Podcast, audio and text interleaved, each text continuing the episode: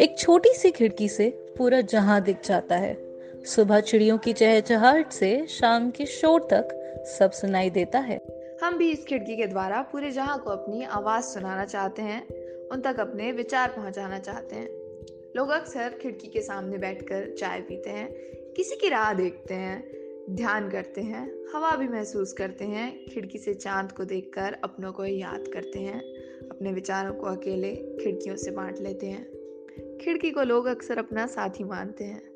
उसी प्रकार हम इस पॉडकास्ट से ये सब चीज़ें आपको एक अलग तरीके से महसूस कराना चाहते हैं। खिड़की के साथ इस पॉडकास्ट को भी आपका साथी बनाना चाहते हैं। एक नज़र खिड़की के उस पार। आइए मिलते हैं लेकर अपने विचार।